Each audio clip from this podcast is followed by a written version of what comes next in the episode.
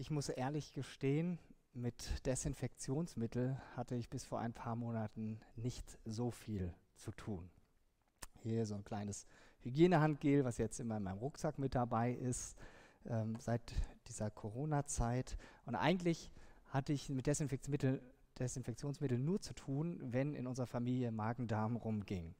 Dann ähm, gibt es immer ordentlich was zu desinfizieren. Ich glaube, äh, die meisten hier wissen, was ich meine, zumindest diejenigen, die Kinder haben.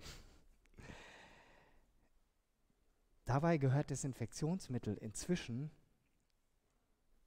zum Alltagsgebrauch für uns. Die Viruskrankheit Covid-19 hat dazu geführt, dass wir uns versuchen, so gut wie möglich gegen eine Infektion zu schützen. Dazu gehört das regelmäßige Händewaschen, wir können es vielleicht schon gar nicht mehr hören, und auch ein Viruzid. Das heißt ein spezielles Desinfektionsmittel, das gegen mögliche Covid-19-Erreger uns dann auch schützt und diese abtötet. Ein kurzfristiger Schutz, den wir immer wieder holen müssen. Denn wir kommen immer wieder mit neuen Dingen in Berührung, fassen immer wieder neue Dinge an und deshalb müssen wir unsere Hände immer wieder neu reinigen. Und deshalb wird auch empfohlen, kräftig davon, zu, äh, davon Gebrauch zu machen, wenn wir im Alltag unterwegs sind, zumindest im öffentlichen Leben, in Geschäften stehen Desinfektionsmittelspender, äh, überall, wo wir Besorgung machen, wenn wir zum Arzt gehen und sogar hier beim Gottesdienstbesuch. Überall stehen solche Spender bereit. Wer seit letztem Sonntag hier ins Gemeindehaus kommt, stellt fest, dass wir dieses neue Kreuz haben. Und ich denke, die meisten von euch werden sich sicherlich eine Portion Desinfektionsmittel an diesem Kreuz abgeholt haben. Vor zwei bis drei Monaten bekam ich ein Video zugeschickt. Eine Gemeinde in Norddeutschland, die brauchte Corona-bedingt für ihren Gottesdienstraum einen Ständer, wo sie Desinfektionsmittel dran befestigen konnten. Und sie fanden auf die Schnelle nichts äh, zu kaufen und dann ähm, kam sie auf die Idee, einen Tischlermeister aus der Gemeinde zu fragen und der brachte ihnen dann ein ähnliches Kreuz, wie wir das haben. Und sie schraubten ihren Desinfektionsmittelspender da dran und äh, machten dazu ein kleines Filmchen mit einer tollen Botschaft. Und ich fand das so anregend, das hat mich so begeistert und wir haben vor kurzem auch so ein Kreuz in Auftrag gegeben und das darf jetzt im Foyer stehen. Und die Symbolik dahinter, Darauf möchte ich heute in der Predigt eingehen. Bevor ich weiter einsteige ins Thema, möchte ich beten. Jesus, ich danke dir dafür, dass wir jetzt hier gemeinsam vor dir sind. Hier vor Ort und am Livestream zu Hause. Und danke, dass du deine Gegenwart zusagst. Danke, dass du das lebendige Wort Gottes bist und dass du heute Morgen zu jedem Einzelnen von uns sprechen willst. Und ich bete, dass das genau geschieht. Nicht nur jetzt in der Predigt, auch im Abendmahl, im Lobpreis, einfach in allem, dass du in unser Innerstes, Innerstes durchdringst. Amen.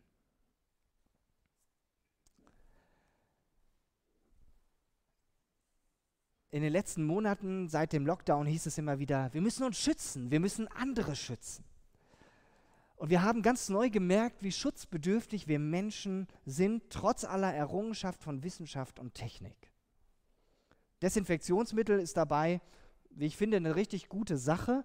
Es schützt uns davor, dass mögliche Krankheitserreger auf uns überspringen oder wir auch an andere weitergeben.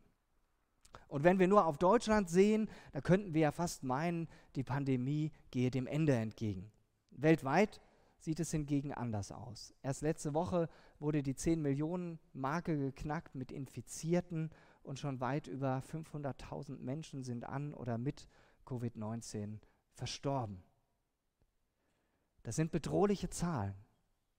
Wir Menschen, wir hängen am Leben und wir wollen es gerne schützen. Und deshalb ziehen sich einige oder viele ganz bewusst zurück, reduzieren ihre Außenkontakte auf ein Minimum. Andere wiederum gehen zu locker damit um und das merkt man zum Beispiel daran, in den Medien ist es die letzten Tage wieder rumgegangen, in den USA steigen die infizierten Zahlen explosionsartig an. Ähm, weil Menschen eben keine Masken aufsetzen, weil sie ohne Abstand unterwegs sind und so weiter. Und wir merken an dieser Situation die Möglichkeit, die Möglichkeiten, uns wirklich zu schützen, die sind doch irgendwie begrenzt. Und die letzten Monate führen uns Menschen umso mehr vor Augen, dass wir sterblich sind, dass jeder von uns einmal sterben muss. Und es betrifft ja nicht nur die Alten und Kranken, sondern es sind auch viele junge Menschen durch das Virus verstorben, auch ohne Vorerkrankung. Auf dem ganzen Globus wird unter Hochdruck nach einem Impfstoff geforscht. Und dieser Impfstoff, diese Impfung soll die Rettung für uns Menschen bedeuten. Er soll unser Leben retten, unseren Alltag wieder normal werden lassen. Und insgesamt muss ich sagen, es ist natürlich ein gutes Ziel. Und es ist bestimmt hilfreich für den Alltag und den Umgang miteinander und auch um Maßnahmen wieder runterschrauben zu können, wenn es tatsächlich dann einen Impfstoff gibt, der wirkt und der weitflächig eingesetzt wird. Aber ich glaube, wir brauchen uns auch nichts vormachen. Ich gehe davon aus, dass es nicht die letzte Pandemie sein wird. Corona ist schlimm und schrecklich und die Auswirkungen sind schon jetzt für die zigtausend Angehörigen von Covid-19-Opfern gravierend. Schrecklich, diese Bilder, die euch bestimmt auch begegnet sind, von Massengräbern, die ausgehoben wurden, weil man nicht mehr Herr der Lage wird, wie in Brasilien oder Indien und selbst in den USA. Von Jürgen Beuerle stammt dieser Satz. Das Leben ist die gefährlichste Krankheit von allem, denn es führt stets zum Tod. Dieser Wirklichkeit kann sich kein Mensch entziehen. Aber wir Menschen, wir bestehen ja nicht nur aus einem Körper mit Fleisch und Blut. Jesus kam auf diese Erde, um uns Menschen von einem noch viel schlimmeren Virus zu befreien, uns zu retten und uns ewigen Schutz anzubieten. Wir sind ja nicht nur Leib, sondern wir sind auch Seele und Geist. Dazu habe ich dieses schöne Bild gefunden. Das biblische Menschenbild, das betrachtet uns ganzheitlich. Ich will darauf jetzt nicht näher eingehen, nur so viel, so hier, da, ne, das ist das, was wir vom Außen im Spiegel sehen. Die Seele ist das, so unsere ganzen Gefühle, unsere Persönlichkeit und dann gibt es noch den Geist. Und zu dieser Tatsache, dass die Bibel uns ganzheitlich ansieht, als Menschen betrachtet, gehört auch die unbequeme Tatsache, dass Menschen geistlich gesehen, ohne Gott, geistlich tot sind. Das ist wieder so eine harte, unbequeme Aussage, die vermutlich niemand gerne hört. Du bist eigentlich geistlich tot, kann man eigentlich niemandem so direkt an den Kopf sagen. Aber kurz und knapp auf den Punkt gebracht, meint die Bibel genau das, wenn von Sünde gesprochen wird. Wenn keine Verbindung zwischen uns Menschen und unserem Schöpfergott vorhanden ist, dann bedeutet das nichts anderes, als dass wir geistlich gesehen tot sind. Wir funktionieren auf der körperlichen Ebene, wir haben auch die Seele, aber diese ursprüngliche Verbindung, die Gott sich gedacht hat, dass wir mit ihm in Verbindung sein können, die ist abgeschnitten. Gott hatte von Anfang an eine enge Einheit und Gemeinschaft für uns vorgesehen. So hat er uns erschaffen. Diese ging aber von Anfang an auseinander, zu Bruch, verloren. Und seitdem brauchen wir nicht nur Heilmittel und Medikamente für unseren Körper. Nein, wir brauchen auch Heilung und Erlösung für Seele und Geist. Und deshalb kam Jesus auf diese Welt, um uns ganzheitlich zu erlösen. Sabine hat schon angekündigt, dass wir im Anschluss an die Predigt gemeinsam auch das Abendmahl feiern werden. Und im Abendmahl hat Jesus selbst davon gesprochen, dass der Wein, den er damals mit seinen Jüngern beim letzten Passamahl getrunken hat, beziehungsweise den Traubensaft, den wir verwenden, dass das das Symbol für sein Blut ist. Sein Blut, das er für alle Menschen am Kreuz vergießen wird, so hat er es damals gesagt, und wir können heute sagen, vergossen hat. vielleicht denkt manch einer jetzt vielleicht, hör bloß auf, vom Blut zu sprechen. Das brauchen wir doch heute nicht mehr. Das klingt viel zu anstößig und es versteht keine Socke. Aber ich denke, genau das ist eine Gefahr heutzutage. Dass wir als Christen meinen, biblische Bilder mit tiefer Symbolik als altertümlich abtun zu müssen. Und ich kann verstehen, dass manchem von dass uns manches von dem, was, in der, was wir in der Bibel finden, dass uns das sehr fremd anmutet. Es geht mir ehrlich gesagt nicht anders. Aber ich möchte heute versuchen, dass wir tiefer verstehen, was es mit dem Blut Jesu auf sich hat. Das Blut ist ja das Bild für Leben. Weil die anfangs ungestörte Beziehung zwischen Gott und Menschen zerbrochen war, gab es im Alten Testament, wir haben das gerade schon in der Schriftlesung gehört, den sogenannten Opferkult. Das Tier wurde, ein Tier wurde getötet anstelle des Menschen, der die Schuld auf sich geladen hatte. Und das Besondere daran war, dass sich derjenige, der das Opfer darbrachte, dass er sich mit dem Tier identifizierte. Ich habe euch hier so eine kleine Ziege mitgebracht und damit ihr nicht eure Augen zu sehr anstrengen müssen, habe ich ein Foto davon gemacht. Das heißt, derjenige, der ein Opfer darbringen wollte, hat dieses Tier, es musste auch fehlerlos sein, da gab es gewisse Kriterien zu erfüllen, zum Tempel gebracht und hat dann, bevor dieses Tier durch den Priester dann geschlachtet wurde, hat er seine Hand auf den Kopf des Tieres gelegt. In dem Fall ein, ein Widder, ja, ein Ziegenbock. Und damit deutlich gemacht, die Schuld, die ich auf mich geladen habe, dafür müsste ich eigentlich büßen aber ich übertrage sie auf diesen, im wahrsten Sinne des Wortes, Sündenbock. Da kommt das her, das ist ein biblischer Ausdruck. Eigentlich müsste ich sterben für das, was ich getan habe, aber das Tier nimmt diese Stelle ein. An dem Tier wurde dann die Strafe vollzogen. Das Tier wurde geopfert, damit die Person weiterleben konnte. Warum?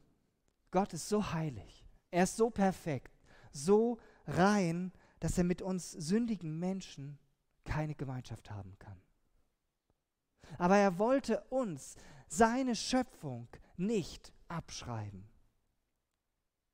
Und deshalb hat er damals, zur Zeit des Alten Testamentes, zunächst diese Möglichkeit gegeben, damit sie zumindest befristet, zeitlich befristet Schuld loswerden konnten. Beim Volk Israel gab es einmal im Jahr das sogenannte Yom Kippur, den großen Versöhnungstag. Nur an diesem Tag durfte der oberste Priester, der hohe Priester, in das Allerheiligste des Tempels gehen. Das war nochmal getrennt, abge äh, das war abgehängt durch einen Vorhang, da stand die Bundeslade drin. Einmal im Jahr durfte der da rein.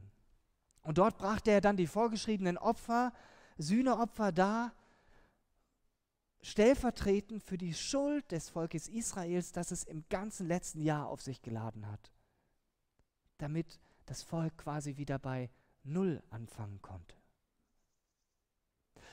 Aber das alles war vorläufig. Es war nichts Dauerhaftes. Es musste jedes Jahr wiederholt werden. Zusätzlich zu den ganzen anderen Opfern, die vorgeschrieben waren im Alten Testament. Zur Zeit des Alten Testaments gab es noch keine Möglichkeit, einfach so vor Gott zu treten und mit ihm in Beziehung zu sein. Man brauchte immer einen Vermittler und diese Funktion, die hatte der Priester damals. Doch Gott, Gott hatte schon im Garten Eden angekündigt, dass er eine Lösung schaffen wird für die Auflehnung des Menschen gegen Gott. In Jesus tat Gott genau dieses Unglaubliche. Er kam selbst auf die Erde, um Mensch zu werden. Sein Auftrag war die ultimative Rettungsaktion. Seit dem Sündenfall galt für uns Menschen, wir sind getrennt von Gott.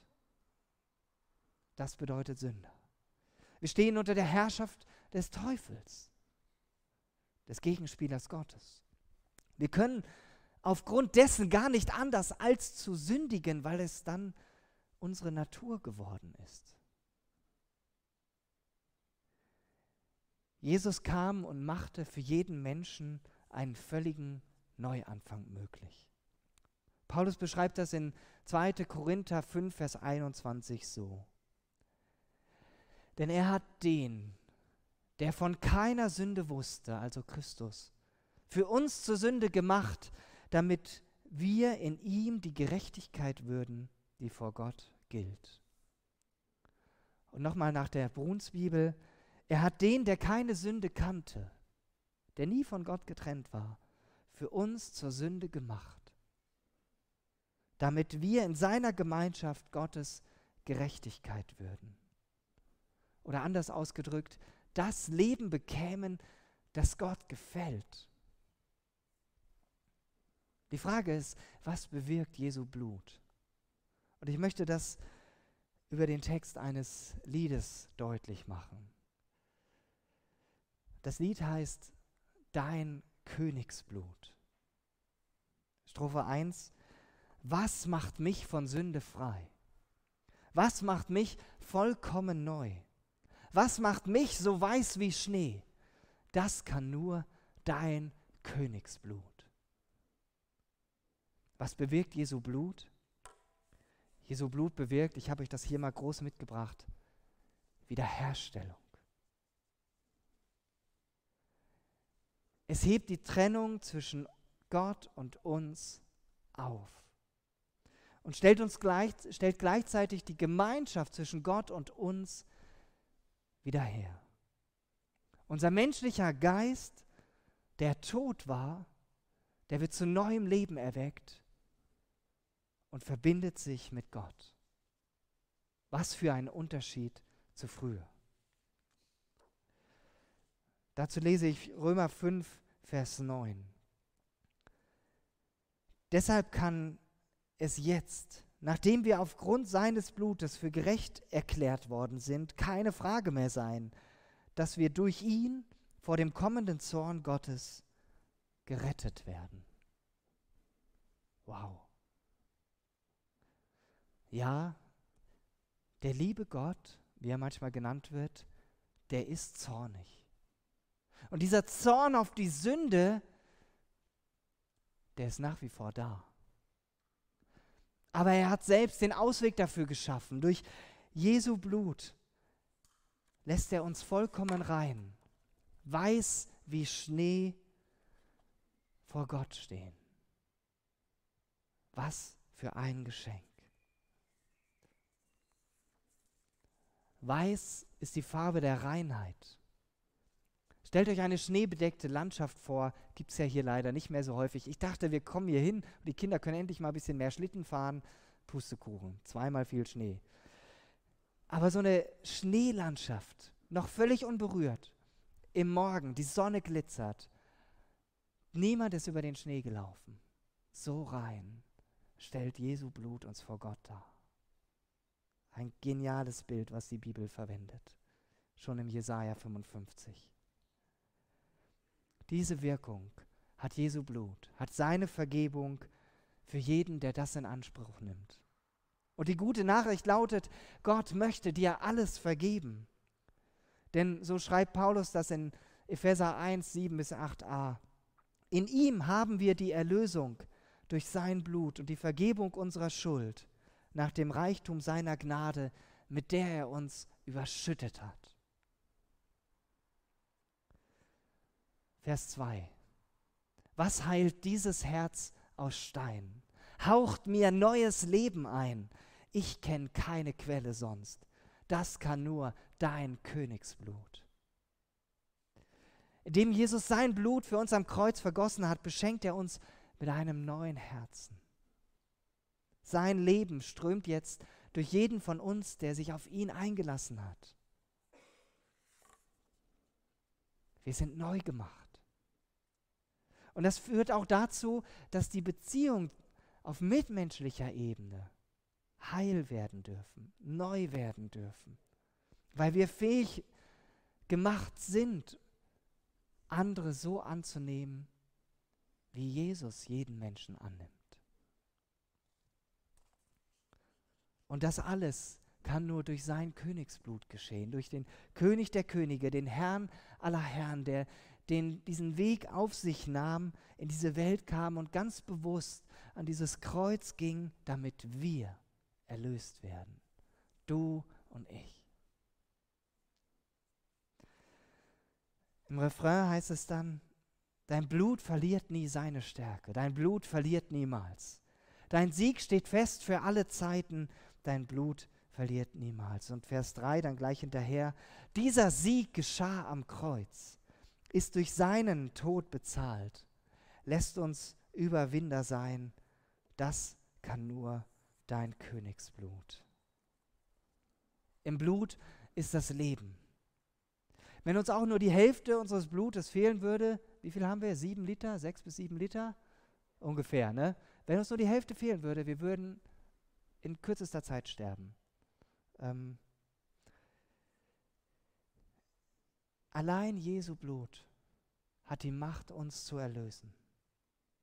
Und die mega gute Nachricht ist, dass wir das heute auch weitersagen dürfen.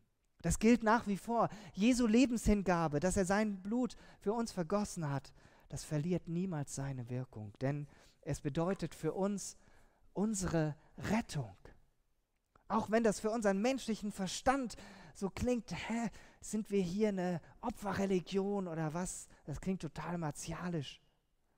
Ja, unsere Weisheit wird durch Gott selbst auf den Kopf gestellt. Und das müssen wir verstehen. Jesus hat am Kreuz den Sieg errungen und den Preis für deine und für meine Rettung bereits bezahlt. Niemand kann dir diese Gewissheit rauben, wenn du darauf vertraust. Was bewirkt Jesu Blut noch? In der Bridge kommt das sehr schön zum Ausdruck. Dadurch überwinden wir, dadurch kommen wir nach Haus, finden wir nach Haus. Wir sind frei von Schuld und Scham, alles durch dein Königsblut, das alles durch dein Königsblut. Ich habe am letzten Sonntag über Versuchung gepredigt. Und das passt sehr gut zu diesem Stichwort überwinden. Versuchung von uns aus zu überwinden, das klappt meist nur bedingt und bleibt nicht auf Dauer. Natürlich können wir durch Disziplin und Willenskraft schon ziemlich viel erreichen. Aber in der Beziehung mit Jesus werden wir auf ganz neue Weise befähigt, den Dingen dieser Welt zu widerstehen. Und was ich auch so genial finde an dieser Bridge, durch Jesu Blut finden wir ein Zuhause bei Jesus. In der Gemeinschaft mit unserem Vater im Himmel sind wir schon im Hier und Jetzt. Nicht irgendwann erstmal wenn Jesus wiederkommt in Macht und Herrlichkeit und diese Welt richten wird, sondern bereits heute gilt das, dass wir ein Zuhause bei Jesus haben. Und das bedeutet auch, dass er uns im Hier und Jetzt aktiv beruft, sein Reich mitzubauen und mitzugestalten.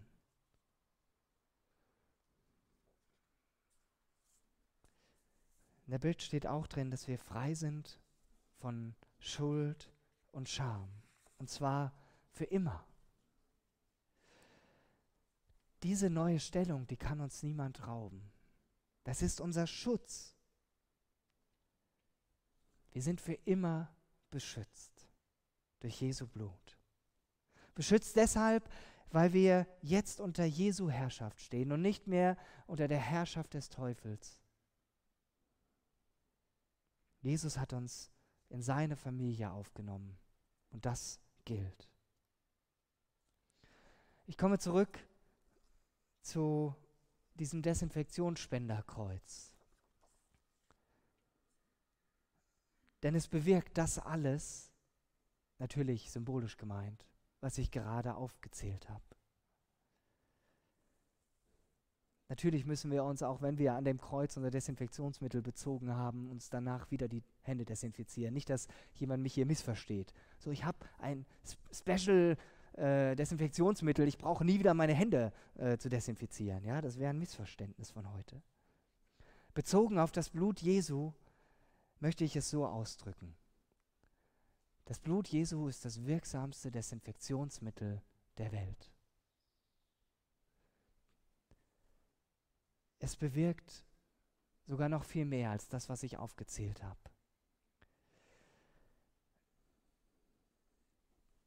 Es holt uns ein für alle Mal in die Beziehung zu unserem Vater im Himmel. Es überwindet diese Trennung. Und wenn du das glaubst und Jesus dein Leben anvertraut hast, dann darfst du diese Gewissheit felsenfest in deinem Herzen tragen, dass du bei ihm angenommen, sicher und geborgen bist. Das Blut Jesu hat uns somit auch aus der Macht des Teufels freigekauft.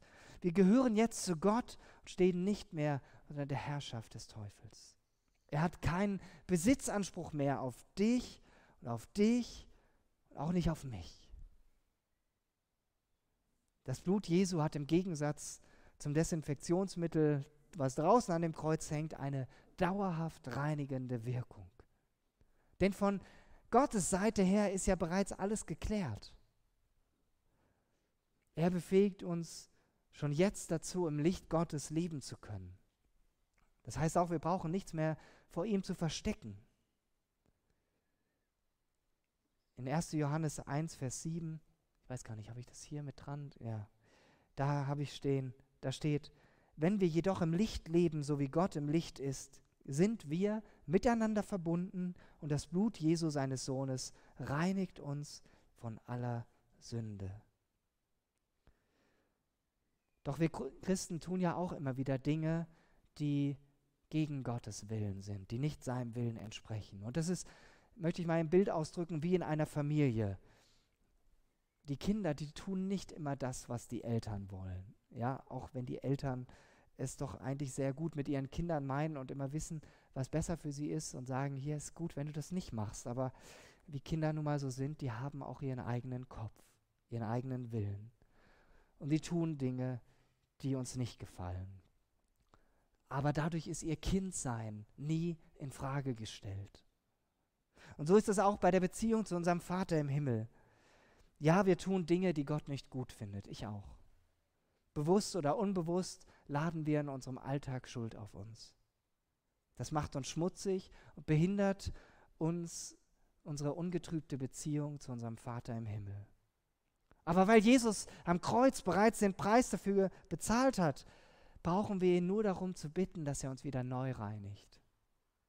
Es ist nicht in Frage gestellt, ob wir seine Kinder sind, sondern es braucht einfach die erneute Reinigung. Und das heißt nichts anderes als unsere Schuld vor ihm zu bekennen und anzunehmen, dass er uns dann neu gereinigt hat. Noch ein Gedanke, bevor ich zum Ende komme. Ich könnte auch sagen, das ist sozusagen der Oberknaller. Durch Jesus, durch sein Blut sind wir gerechtfertigt und zwar so, als hätten wir nie gesündigt. Ich trage heute ganz bewusst ein weißes Hemd, nicht nur, weil es dazu passt.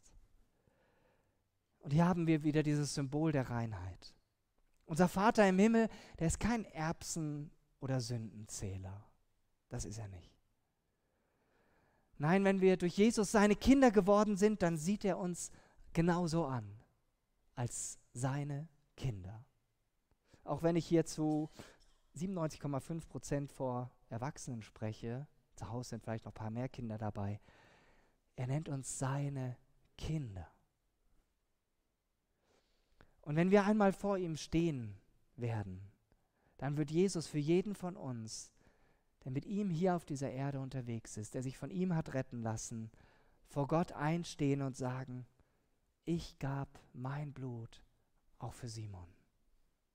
Ich gab mein Blut und an dieser Stelle kannst du jetzt deinen Namen einsetzen.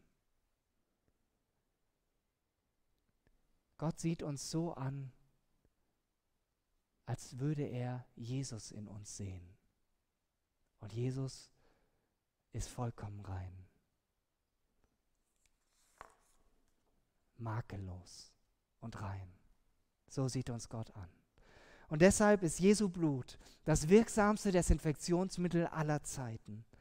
Das dürfen wir uns immer wieder neu vor Augen führen.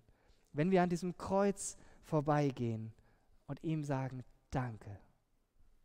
Und das dürfen wir jetzt gemeinsam auch im Abendmahl feiern. Amen.